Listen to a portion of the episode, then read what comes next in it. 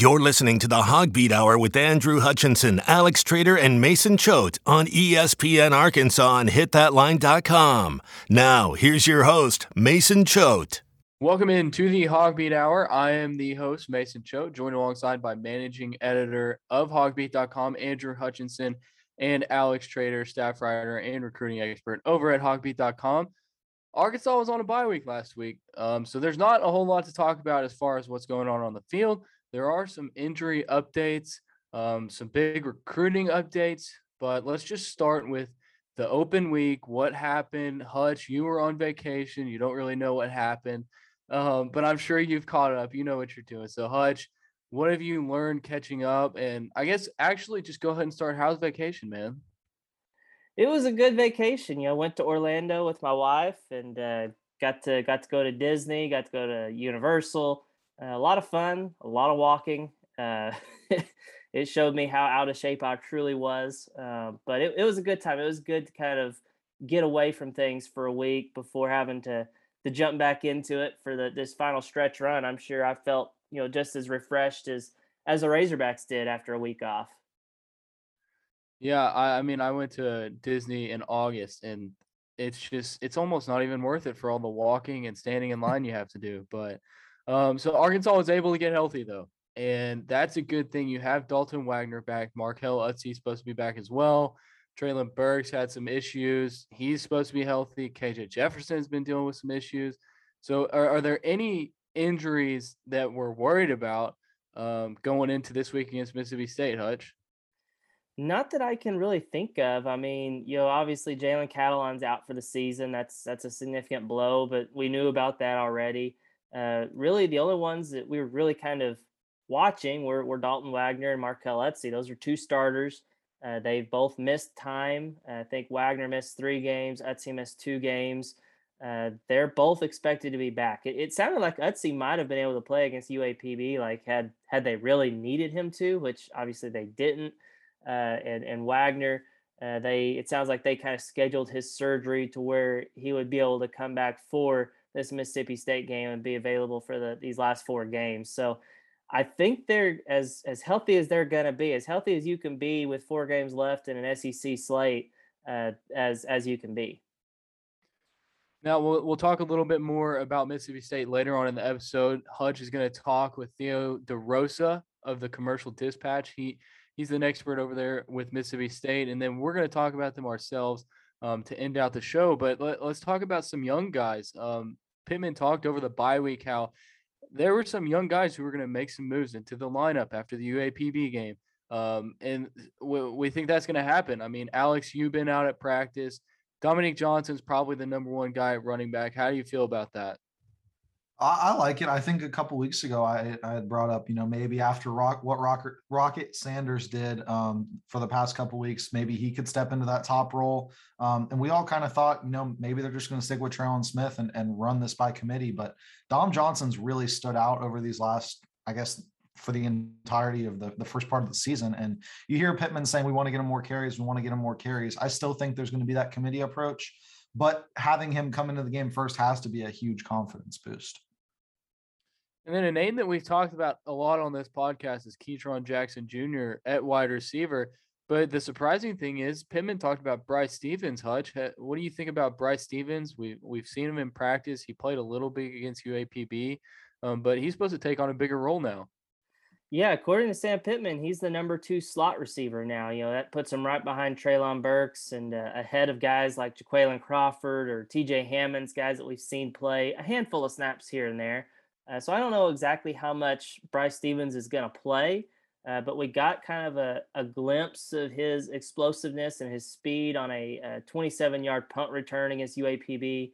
Obviously, that's that's UAPB. That's not a, an SEC team by any means. So, uh, but he does have that speed, uh, that athleticism that they really, really like.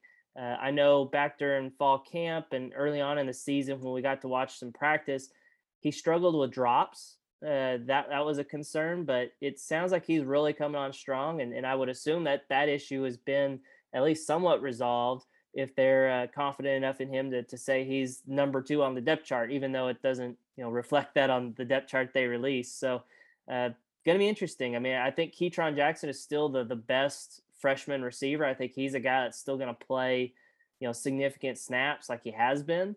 Uh, but it it sounds like we might see Bryce Stephens more. He can still appear in two more games and maintain his red shirt. I'm anxious to see if that's what he does, or if they say, you know what, let's just let him play these last four games and, and a potential bowl game and uh, not even worry about the red shirt. That, that's going to be something interesting to keep an eye on here down the stretch.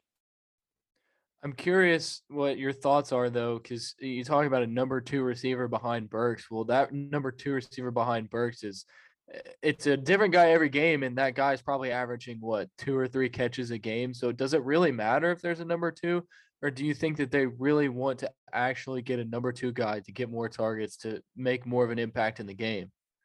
Yeah, you say they average maybe two or three catches a game. I honestly think they maybe average two or three snaps a game because Treylon Burks is on the field a ton. I mean, I mentioned Jaquayln Crawford. He's he's been the guy listed as the number two guy on the depth chart all year, and I think he's played a handful of snaps. I mean, if that, you could go back and look at all the Pro Football Focus breakdowns on HawgBeat, but he does not play very much, much less get very many targets. I, I think Crawford's caught three passes this year total, and I don't think TJ Hammonds has caught any. Those have been the main guys behind Burks.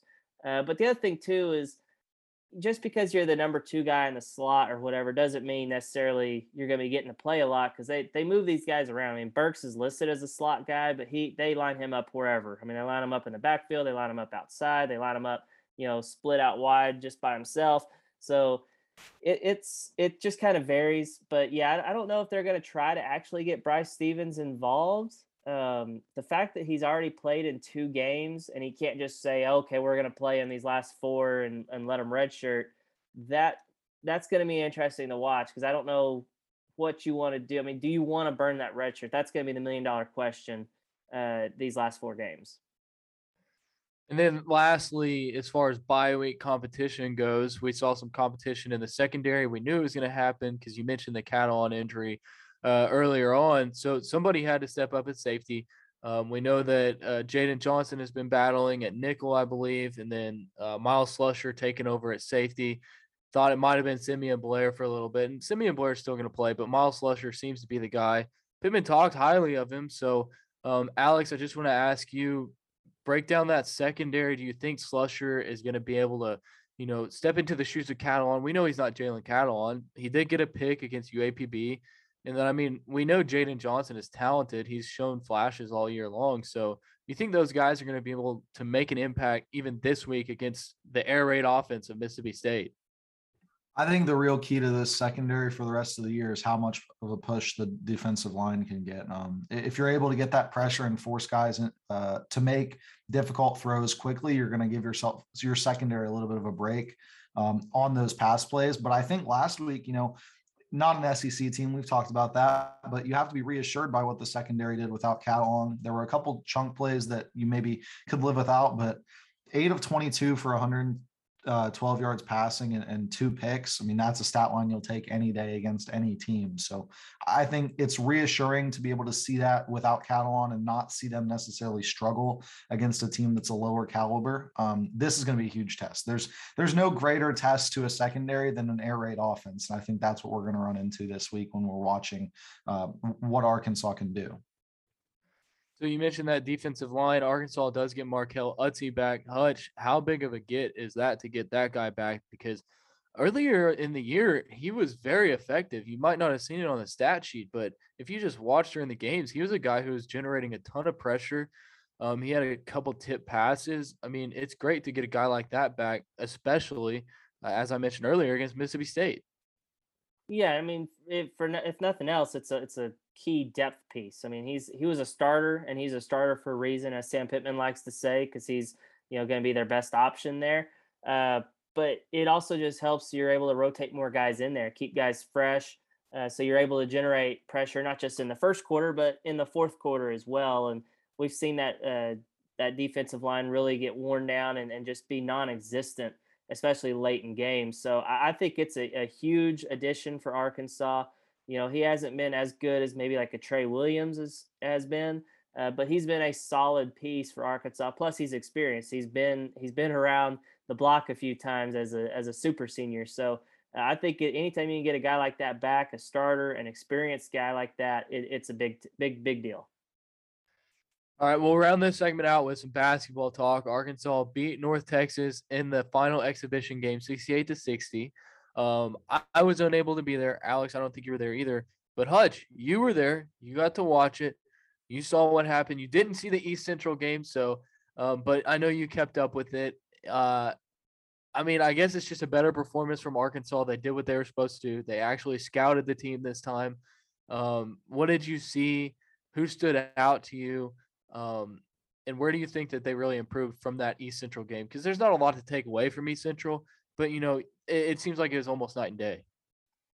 Well, they, it looks like they shot like crap against East Central, so uh, that was a definite improvement for Arkansas. They actually came out really, really hot. They were shooting over fifty percent from the three point line in the first half. Uh, they they built a double digit lead. Uh, they saw it dwindle in the second half. You would have liked to see a better second half performance uh, against North Texas. Uh, but they did, you know, win, and they they did enough to pull out the win at the end. Uh, but yeah, I mean, I, to me, the biggest thing is is it still looks like a team that's trying to figure things out. You know, there's still a lot of new pieces. Guys have missed time with injuries. Eric Musselman has talked about it a few times. He's he's been very frustrated by it. Uh, that guys have been dinged up. I mean, in the North Texas game, they didn't have Jaylin Williams, uh, had back spasms. Uh, Kamani Johnson was out. He's he's got a, a, wrist injury he's dealing with. It sounds like both of them should be back uh, for for the actual season opener on Tuesday. Uh, but you know, not having them, you're you're still trying to figure things out. They really struggled on the boards without Jaylin Williams and without Kamani. Those are two guys you're probably going to rely on to get you some rebounds. Uh, so yeah, I think it was just kind of a a team that's going through growing pains right now. They're they're still trying to figure each other out, and even some of the players after the game, like Chris Lykes, he said it like you know, hey, we're still pretty new playing with each other. We're trying to figure each other out. Uh, that's just gonna that's gonna take time. We're gonna probably see some growing pains here uh, during non-conference play, but the key is get them figured out non-conference play before you enter SEC play. I'm curious, uh, without Jaylin Williams there, uh, who who really stepped up in his place? Because um, we know that we're not going to see a whole lot of Connor Vanover every game. Um, it's not he's not going to be a starter like he was last year. Um, but who stepped up? Because against East Central, Au'Diese Toney had 15 rebounds, and it was like, okay, maybe we have another Justin Smith here. I know he didn't do that against North Texas. Um, so was there a guy? I'm sure they went with a smaller lineup, but was there a guy? that will kind of filled the shoes of Jaylin Williams on the boards. Yeah, they definitely went small. I mean, they had uh, the tallest guy I think they played was six six, so that, that tells you right there they they went small.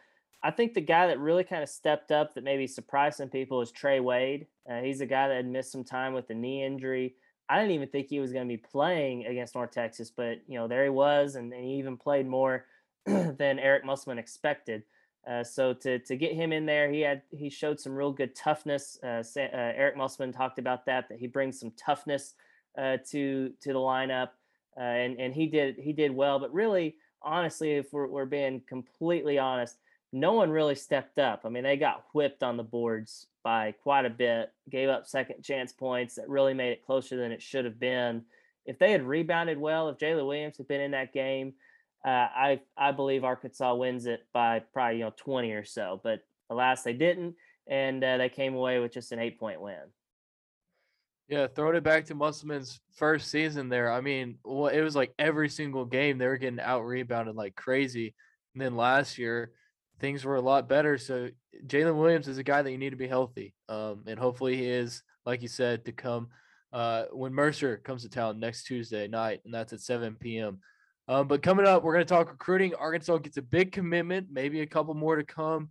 Um, and then we're going to talk Mississippi State later on in the HawgBeat Hour. You're listening to the HawgBeat Hour with Andrew Hutchinson, Alex Trader, and Mason Choate on ESPN Arkansas and hitthatline.com. All right, back here on the HawgBeat Hour, talking some recruiting. Arkansas gets a big commitment from in state recruit from Fayetteville. Isaiah Sategna, he's a four star wide receiver. I mean, he's a track star. You can tell on the field he's a track star. I remember watching him play against Conway in week one. In the very first play, that Fayetteville ran from scrimmage, he took it like 82 yards to the house on a end around. So he's really good at football. He was originally committed to Texas A&M, decommitted, then commits to Oregon, and now he's committed to Arkansas. So um, let's start with you, Andrew Hutchinson. What do you know about him? Any insight on why he decided to flip to Arkansas?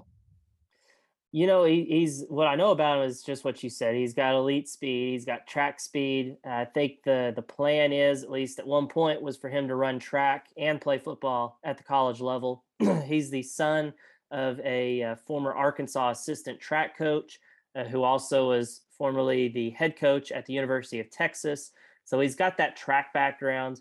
Uh, talking to Casey Dick, his head coach at Fayetteville, who's also a former Arkansas quarterback, it sounds like he's really kind of grown as a receiver over the last three years uh, and become a really good football player, as evidenced by him being a you know top 200 rec- recruit in the class of 2022.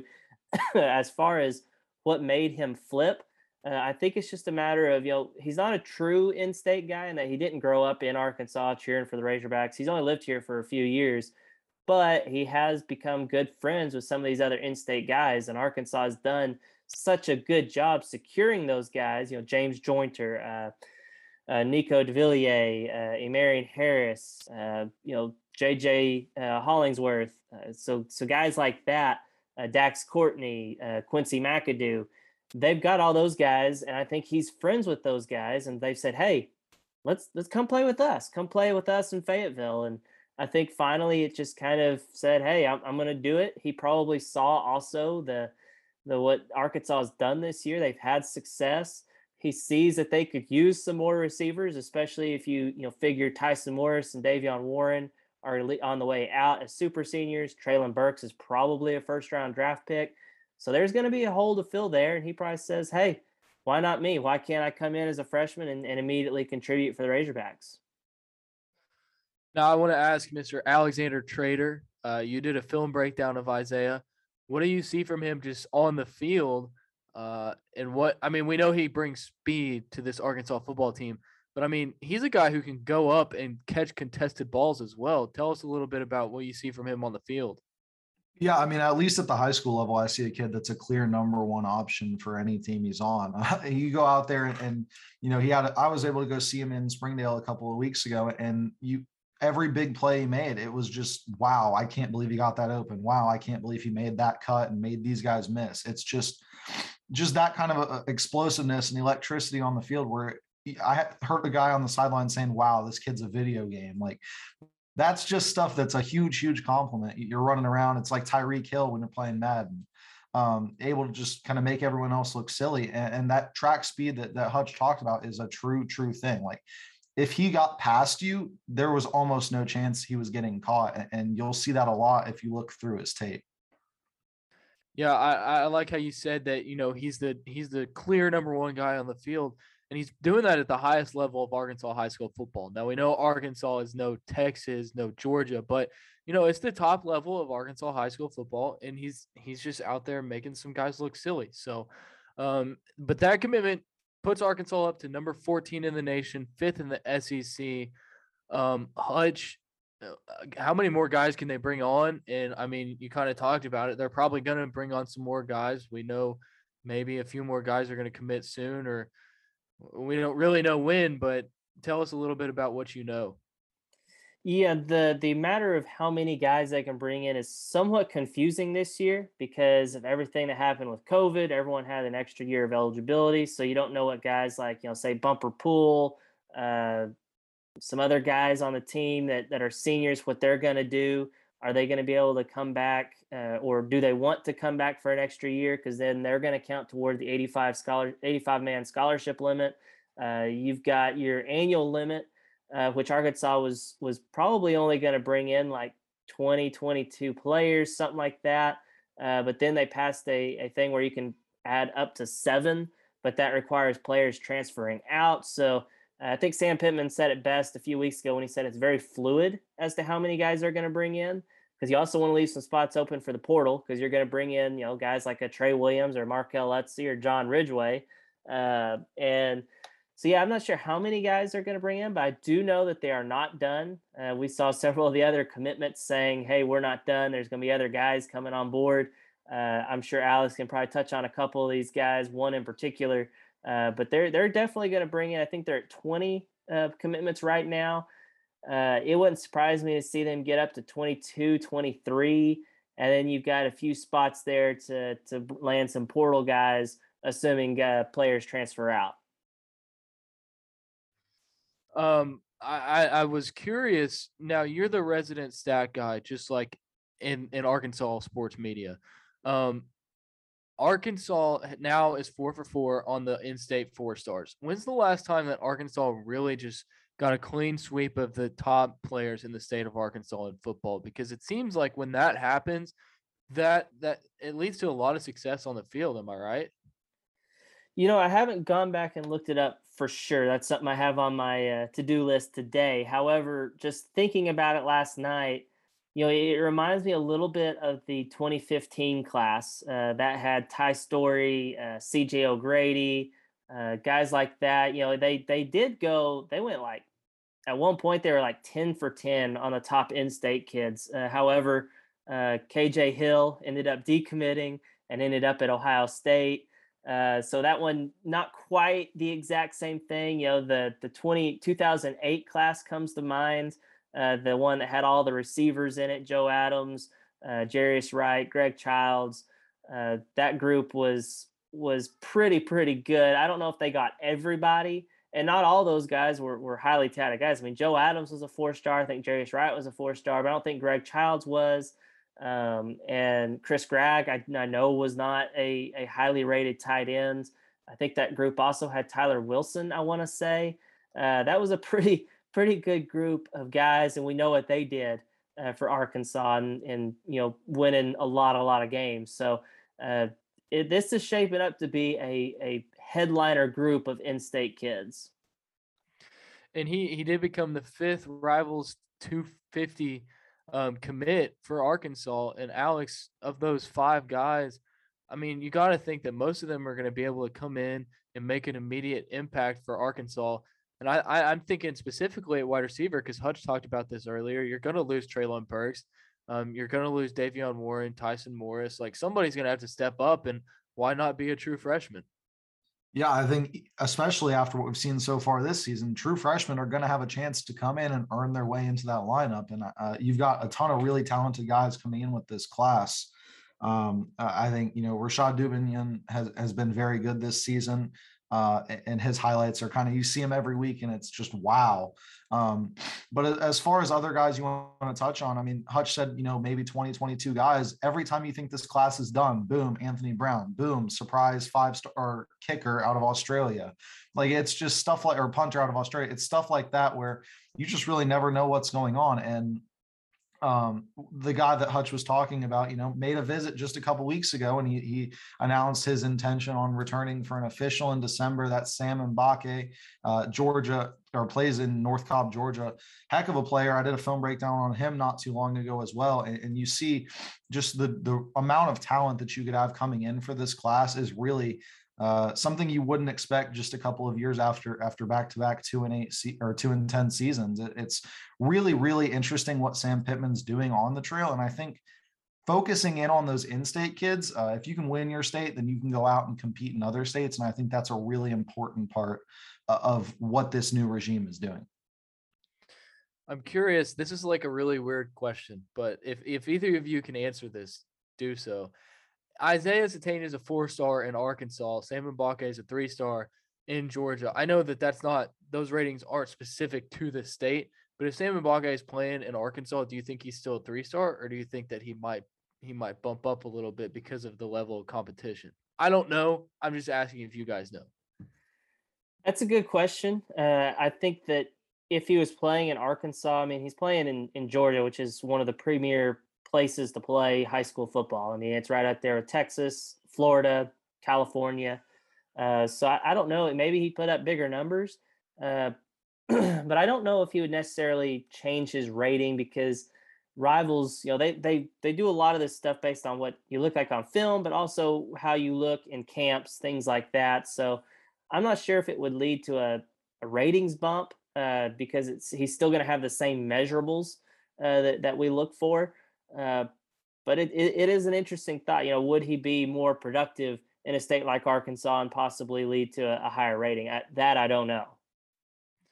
Okay. Well, I think that's about going to wrap us up for recruiting. Uh, big commitment. Hopefully, more to come for Arkansas. I I, I do want to say though, like Andrew Hutchinson, I'm so disappointed in you for saying KJ Hill because you just made Alex Trader so happy, and that's not something that we want. You can't say KJ Hill. You can't say Ohio State. Okay. Um, but that's going to do us for the recruiting segment here on the HawgBeat Hour. Coming up next, Hutch is going to talk with Theo DeRosa of the Commercial Dispatch over in Mississippi, and then we're going to talk Mississippi State ourselves. Um, big matchup. I, I, don't know if it's a must win for Arkansas, but it's a big game that you need to win um, here in the final stretch of the season. So we'll talk about that on the Hogbeat Hour. You're listening to the HawgBeat Hour with Andrew Hutchinson, Alex Trader, and Mason Choate on ESPN Arkansas and hitthatline.com. Welcome back to another edition of Know the Foe. I'm Andrew Hutchinson, the managing editor of hawgbeat.com, your Arkansas site in the Rivals Network.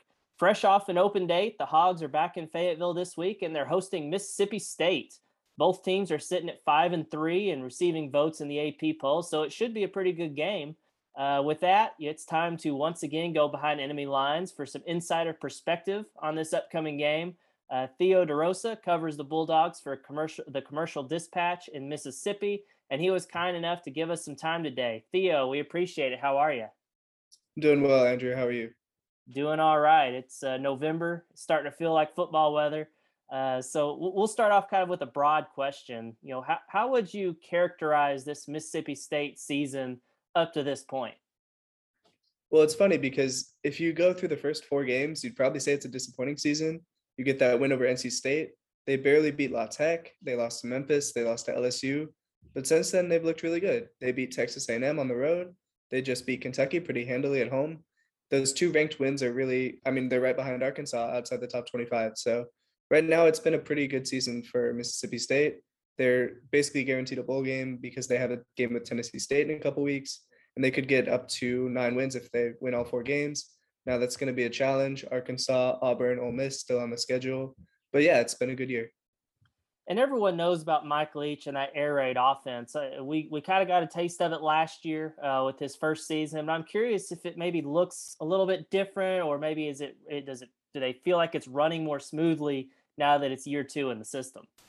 They do. Last year, KJ Costello had that great game against LSU, something like 600 passing yards, and they won that game in Baton Rouge. But after that, he really struggled, and true freshman Will Rogers replaced him mid year. Now, Rogers is the established starter. He won SEC Co Offensive Player of the Week last week, going 36 for 39, setting an SEC completion percentage record. He's been executing this offense well, and the receivers have improved. You guys, uh, you, they have guys with more experience. They have a couple freshmen coming on, so two really good running backs and Woody Marks and Dillon Johnson. Yeah, overall the air raid really has improved. Last year it was a real struggle at times. They scored zero offensive points against Kentucky, shut out at Alabama, and you didn't see anything like that. That you still saw some struggles this year. And you kind of mentioned Will Rogers right there. I was going to ask you specifically about him. You know, he leads the country in completion percentage. I think he's third in passing yards. It seems statistically that he's your typical Mike Leach quarterback. Uh, would you agree with that? And, and what have you made of his season so far and how he's kind of developed, you know, now in his, his second year uh, there at Mississippi State? Yeah, and this probably goes along with the improvement that the whole team has made. But early on, I mean, his average depth of target was pretty low, yards per attempt pretty low, and he wasn't really executing some of the high percent or some of the low percentage throws, some of the harder throws in this offense. But in games like A&M and Kentucky, he has done that, and I think that's what helped them beat those teams, being able to go deep down the field like he hadn't done in the first few weeks. And he's really improved. Uh, definitely, obviously, even before that was good at completing the short throws that they like so much in this offense. But the fact that he can at least try a vertical game, I think that's opened up things a lot. And you kind of mentioned a couple of these guys uh, earlier, but who are some of the top playmakers outside of Rogers that Arkansas should be aware of? And, and what are their kind of strengths? What do they bring to the offense? So Makai Polk is the team's top receiver. He's a transfer from California, and he's been, yeah, their best receiver this year. He, I think, is top 10 in the nation in catches. He's just got, he runs good routes. He catches the ball, and he's just a reliable guy on the outside. Jaden Walley is an explosive uh, inside receiver in his sophomore season. He set the school freshman record for receiving yards last year. Hasn't really topped that, but he's definitely capable of making plays. Had I think 95 yards against Kentucky. And I mentioned Marks and Johnson. Marks is probably the number one, eh, but it's really more of a 1A and 1B at running back. What both of them can do really well is they can catch really well. Marks has at least one reception in all 19 games that he's played, and he's also in like the top 20 in receptions nationwide. So, I mean, that's going to happen when you throw the ball 54 times a game, but they have two really good backs and a few good receivers. And looking at the statistics, and I'm not sure if there's a, a, great answer to this, but I noticed that Mississippi State, I believe, is like 61st, 61st nationally in scoring defense, uh, giving up a little over 24 points a game. But they're 17th, uh, top 20 defense and total defense, allowing about 313 yards per game. What, would you attribute that to? What, what do you think is kind of the disconnect there? I mean, is there special teams mixed in there, or, or what do you think? Yeah, I think special teams is involved. They had a punt return touchdown given up against Memphis, the one that had a controversial call attached, and they had one against Kentucky too. So that did account for a lot of that disconnect. I, would noticed that too with the disconnect between total yards, total defense, and scoring defense. A lot of it is, I mean, they've been really good at the run game. They give up some big plays sometimes. So it's not like these long drives every time. They have been prone to a few interceptions, especially lately with Rogers. I don't know if that's just a byproduct of him trying harder throws now, but he has thrown more, setting up teams with short fields. May not get many yards, but they will get some points out of it. It is interesting to see that gap. And I think sometimes, yeah, the total yards don't tell the story, but they probably tell a better story than the scoring stats right now. And Sam Pittman has talked about this week the the challenge of facing the Bulldogs defense is that you know all their movement and the blitzes that they bring to the table, saying uh, that it's it's really vital to stay out of third and long situations. Uh, would you agree with that assessment? And, and what's kind of your scouting report on that side of the ball? Yeah, I would agree because Mississippi State is one of the best teams against third down because they don't face it very much either because their defense is, oh, sorry, they face it a lot because um, their defense is so good on first and second down. But yeah, their D line lost defensive end Jordan Davis before the season started, but the guys that have stepped up have kind of replaced his production. Tyrus Wheat, who Pittman mentioned, is a really athletic, dynamic player. He can uh, go up front, he can play back, and Jett Johnson, Nathaniel Watson on the linebackers. You got Cameron Young and Jaden Crumedy on the line. It is a good defense. The secondary has cornerbacks Martin Emerson, who was he missed basically all of last week's game because of targeting. He was called for like five plays into the game, and they didn't really miss a beat. I mean, you have Emmanuel Forbes on the other side. You have some good safeties. It's a good defense. It's definitely susceptible to big plays, like I said, but overall, like you said, I mean, good at total yards and pretty stout defense that held what NC State to 10 points, A&M 22, Kentucky 17, and again, seven of those were punt return. And you kind of touched on it a little bit there, but I'm curious if you're if you were an offensive coordinator and you were going up against Mississippi State's defense, how would you try to attack it? I mean, you said they're susceptible to big plays. I mean, is that deep passes down the field, or or what what would you say? What what would you try to do to to exploit that defense?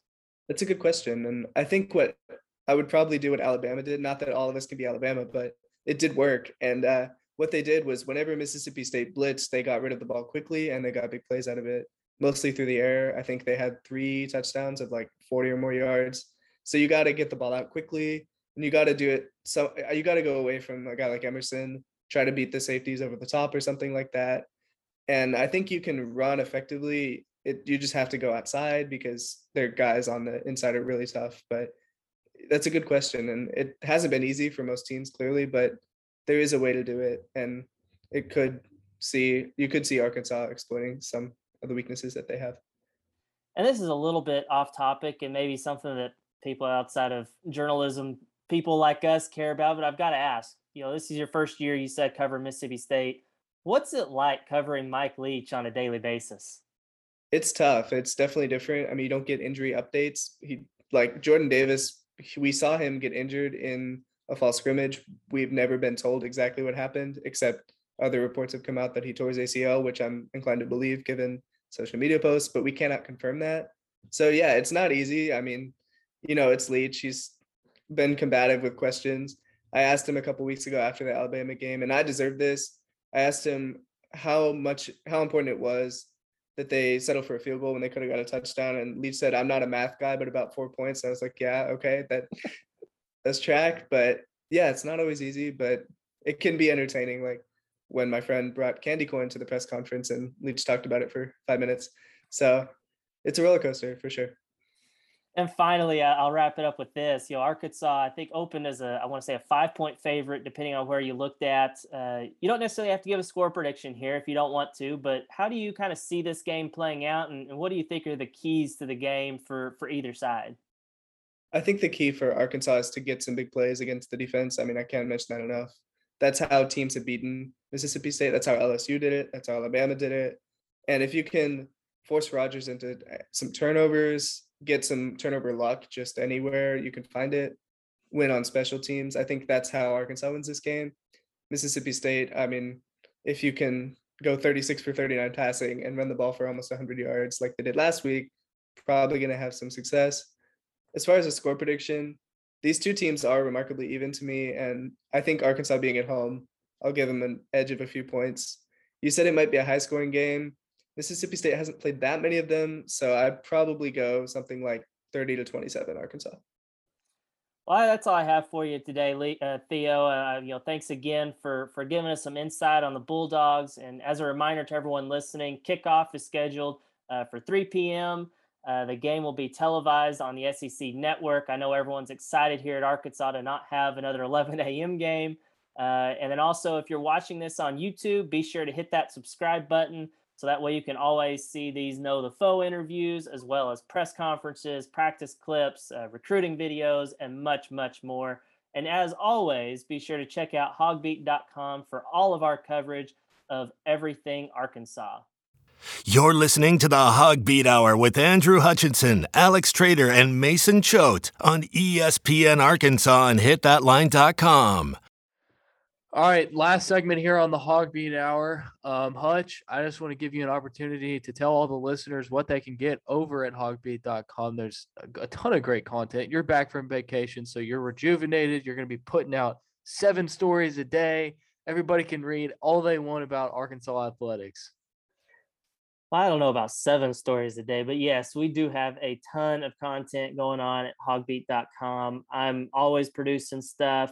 Uh, we've got a uh, we've actually got some recruiting stuff that Alex is all over. Uh, he he recently caught up with Myles Rowser, one of those rivals 250 recruits uh, that Arkansas has committed. Uh, that should be going up today at some point. Uh, he also does a, a, weekly breakdown of, of where all the commitments are playing. So if you want to go out and watch a game Friday night, there's there's your guide. That that's how you choose which game you want to go see. Uh, we've also got basketball stuff going on. We've got uh, Jackson Collier, our resident hoops expert, is um, you know all over the basketball season that starts on Tuesday against Mercer. Uh, he's been doing breakdowns of all the transfers. We've already got breakdowns of Au'Diese Toney, uh, Chris Lykes. Um, I think another one that his name is, is escaping me, but yeah, they, he's been all over the basketball beat. Plus, you know, the the message board is is a great great value for subscribers on HawgBeat. Uh, Alex is posting every new offer. Uh, he, he tries to get comments from each of those guys. We're we're posting information like uh, I teased the Isaiah Sategna commitment a, a day early. Uh, didn't I thought it was going to be that night. Uh, turned out being a, a, day later, but you know, always always got some good information on the message board. So a lot of value for your either ten dollars a month or hundred dollars uh, a year subscription. Yes, definitely worth your money. Um, Alex has been doing such a great job, and then of course Hutch, you're an award-winning writer, so you will get your money's worth if you subscribe to HawgBeat.com.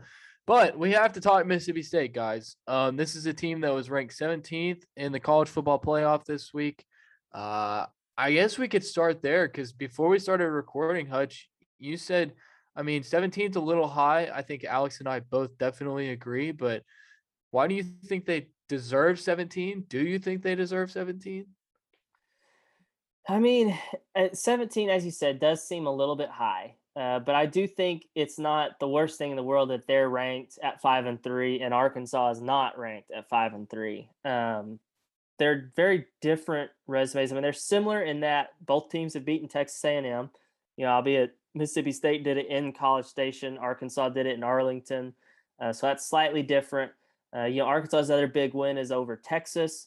Texas does not look nearly as good as they, you know, we thought they were going to be, or maybe we they're exactly what they thought we would be. They would be, um, but the the Bulldogs have beaten Kentucky. They have beaten NC State early in the year. They did lose to Memphis, which is kind of like you know what what's up with that.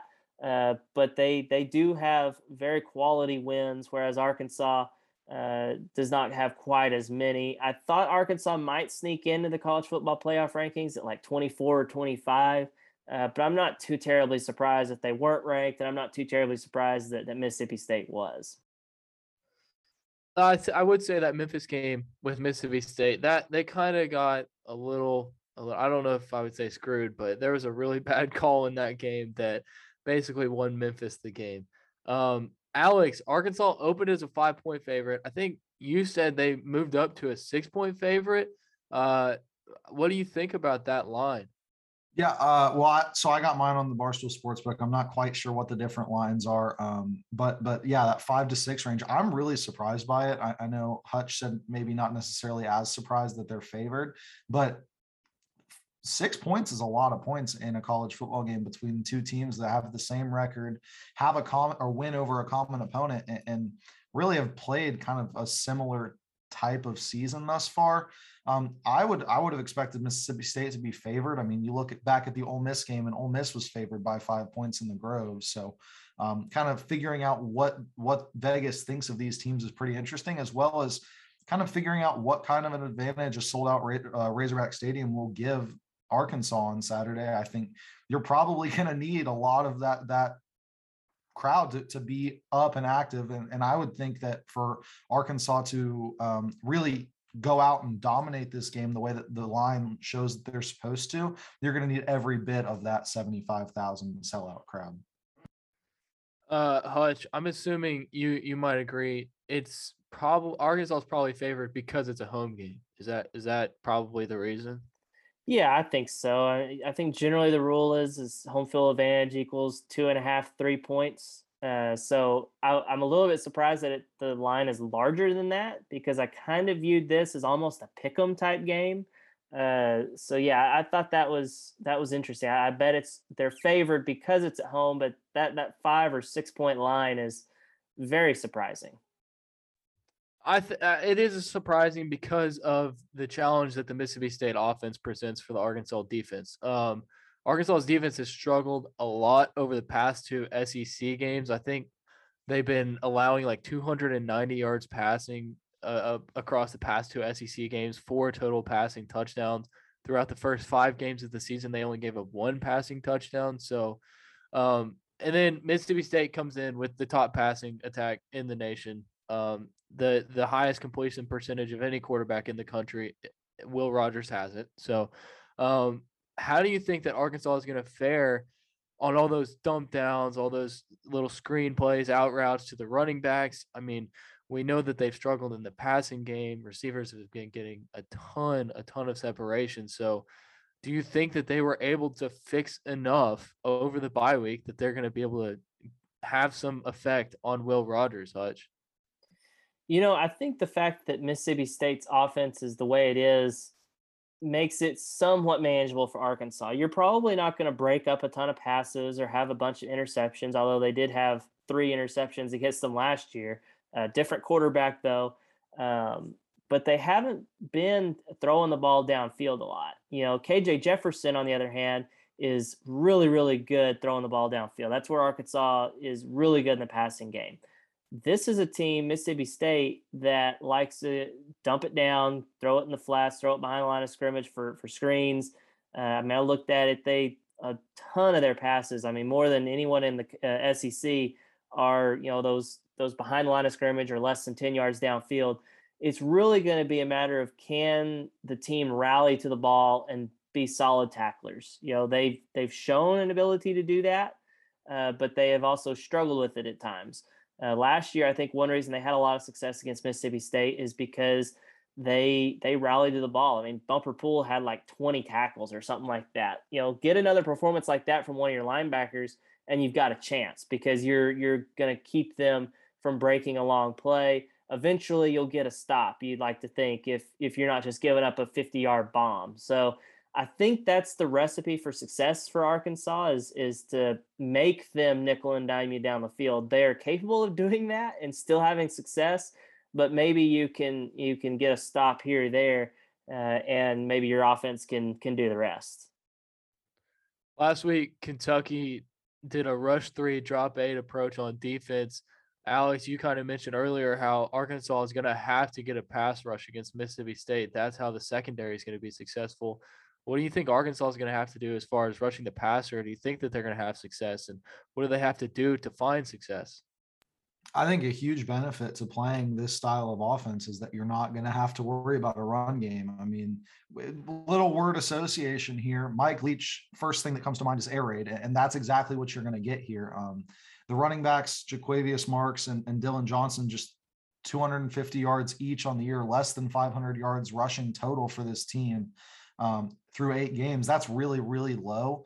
Uh, as long as you're able to kind of know, hey, they're going to have these dump down plays, limit the big plays, and keep everything underneath. I think it's going to work similarly to a hey, we're running the ball type of offense. Um, even though it's not necessarily going with the handoff to the running back, uh, you're going to have to get pressure. Uh, you're going to want to be able to have the guys around to tackle and not get beat and, and, not try to do too too much in the game blitzing. But ha- having maybe four down linemen trying to get after a quarterback or three linemen and, and a linebacker and then send everyone else in coverage um, I really just think you can't let them get comfortable. You have to you have to mix it up and make sure that that Will Rogers has to think through his progressions every single time. You mentioned that Mississippi State run game. I want to talk about the Arkansas run game. We kind of teased it earlier. Dominique Johnson is apparently the number one guy now.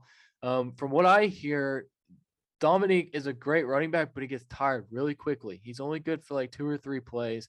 So, Hutch, what does Arkansas have to do? We know that Rocket Sanders and Trelon Smith is still there.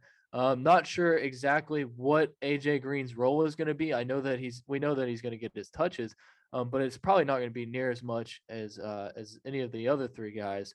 So if Dominique Johnson's like the first, second down guy, what do you need to see from Rocket Sanders and Trelon Smith on the other downs? Yeah, it's interesting that uh, Dominique gets tired like that because they they seem to think he could be a guy that can carry the ball at least 15 times. Uh, so that, that's that's going to be more than he's ever had a workload for for this season. Uh, so yeah, I'm I'm anxious to see how he he he fares with that. As far as the other guys, you just need them to still be what they've been, which is productive. I mean, we talk about last year when Rakeem Boyd was kind of the number one guy coming in the season and Trelon Smith eventually took over from him uh, because he was having a lot of success. But that was also because Rakeem Boyd was being very ineffective. He was not having a good year. And so it made sense to take away carries from him and, and give them to Trelon Smith. This year, it's, it's very unique because Trelon Smith has had success. He's averaged over five yards a carry, uh, still leads the team in rushing, I believe.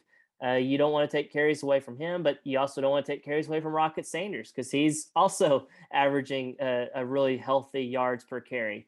Uh, now, none of them are quite like Dominique Johnson, who leads all SEC running backs in yards per carry. I think he's averaging close to eight yards a pop. Uh, but it's it's really hard to take away carries from those guys uh, when they're all having such good success. So you just need them to continue going out there and, and doing what they do. I mean, Rocket Sanders – has been excellent at just finding a hole and getting something. You rarely see him taken down behind the line of scrimmage. Uh, you can't say that about like a guy like AJ Green. I think that's why you've seen his carries kind of dwindle. He does get a, a rep here or there, and he's got the electric uh, playmaking ability, but he's also a guy that can get brought down behind the line of scrimmage. We saw that even against UAPB.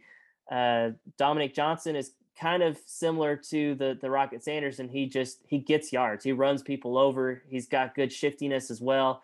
Uh, Trelon Smith is more of a shifty guy. He's he can he can run for a loss, but he's usually pretty good at finding a hole. And then once he gets a little bit of space, he's a guy that can get you 20 yards like that. So uh, just need them to each kind of can continue their roles as well as you know KJ Jefferson running it at the quarterback spot and and even against a, a really good Mississippi State defense, you should have success running the ball, in my opinion. We we kind of haven't really talked about this as much, Um, but Arkansas does get Dalton Wagner back on the offensive line. That's a starting offensive lineman. And it's a big deal, Alex, to have a guy like that back. It, it gives you some more of that depth that uh, Pittman has talked about. Um, Hutch talked about it a little bit earlier. So, how big is it to get Dalton Wagner back? I think it's huge. I think I think you definitely need to look at kind of the pass protection things, and, you're going against a defense that it has been performing very well uh, so far this season. Um, they started off a little slow against Memphis and against Louisiana Tech, and even against LSU, who I think they're a better team than LSU. But um, it, you're going to have to protect protect the quarterback if you want to have a chance in this game. I, I, think there definitely needs to be some aspect of hey, we need a shootout, we need to dominate the trenches. Um, and, and, I think if you're able to do that, that's a huge, huge plus. And having Wagner back is going to help give Arkansas that extra oomph to maybe be out there and have have that opportunity. All right, guys, we need to wrap this up, but let's get to some predictions and thoughts. Alex, I'll let you start. Um, just kind of what do you think is going to happen this Saturday? Um, so I kind of mentioned it a little bit before. I, I, would have expected Mississippi State to be favored. Um, with Arkansas favored by six, I'm really not sure. Uh, I I understand the home crowd aspect, and, and that's where three to four points may come into play. Um, I think Mississippi State probably stays within the number uh, if they don't win this game outright. But I, with the total set at 56, I think that's very very interesting because with Arkansas favored, you'd have to imagine this game is that type of shootout. So 56 seems low there. I think you're going to find uh, maybe a couple more touches for Ketron Jackson Jr. Uh, potentially stepping in as that number two guy in the offense. Warren Thompson has had a couple of rough weeks. Um, uh, you haven't really have an you don't really have an established guy to fill that role. Um, I think it's going to be a shootout. I think you take over the 56 points, and I think that's probably something that a lot of people are expecting. And and then as far as the game goes, I we'll have our scores later this week uh, on on hawgbeat.com but i do think mississippi state probably sticks within that number and uh, if i were a betting man i'd definitely sprinkle them with that money line plus 175 um you know i, I don't know if i agree with the mississippi state pick yet. Um i think i'm kind of leaning towards them though. Uh their offense looked really good against kentucky last week. I i'm curious to see how much the bye week and getting healthy really helps Arkansas out because they needed it. And uh, so they have the advantage there and they also have the home field advantage. So those are two big things for Arkansas. But like I said, Mississippi State looked really good last week. Um, we don't, I don't know exactly how good Kentucky really is. They haven't played a lot of great competition. So, um, but I, I think it will be a shootout. Uh, I think that it's going to be point for point in this one. And Hutch, I think uh, from what I've heard from you, you kind of agree that it's going to be a shootout.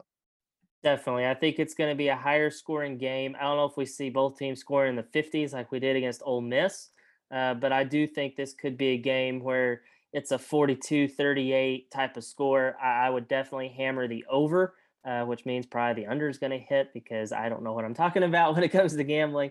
Uh, but yeah, I, I think it's going to be a really tight game, one possession. I like Arkansas. I'm probably going to pick Arkansas just because it is in Fayetteville. Uh, but it, it should be a really close game, and I wouldn't be surprised if Mississippi State won either. Uh, but this would be a big, big win for Arkansas to kind of get back on track, get that second SEC win under their belt, uh, going into you know LSU the following weekend. All right, well that's gonna do us here on the HawgBeat Hour. Arkansas versus Mississippi State at three this Saturday in Fayetteville. It'll be on the SEC Network. For Andrew Hutchinson and Alex Trader, I'm Mason Choate. Have a great day.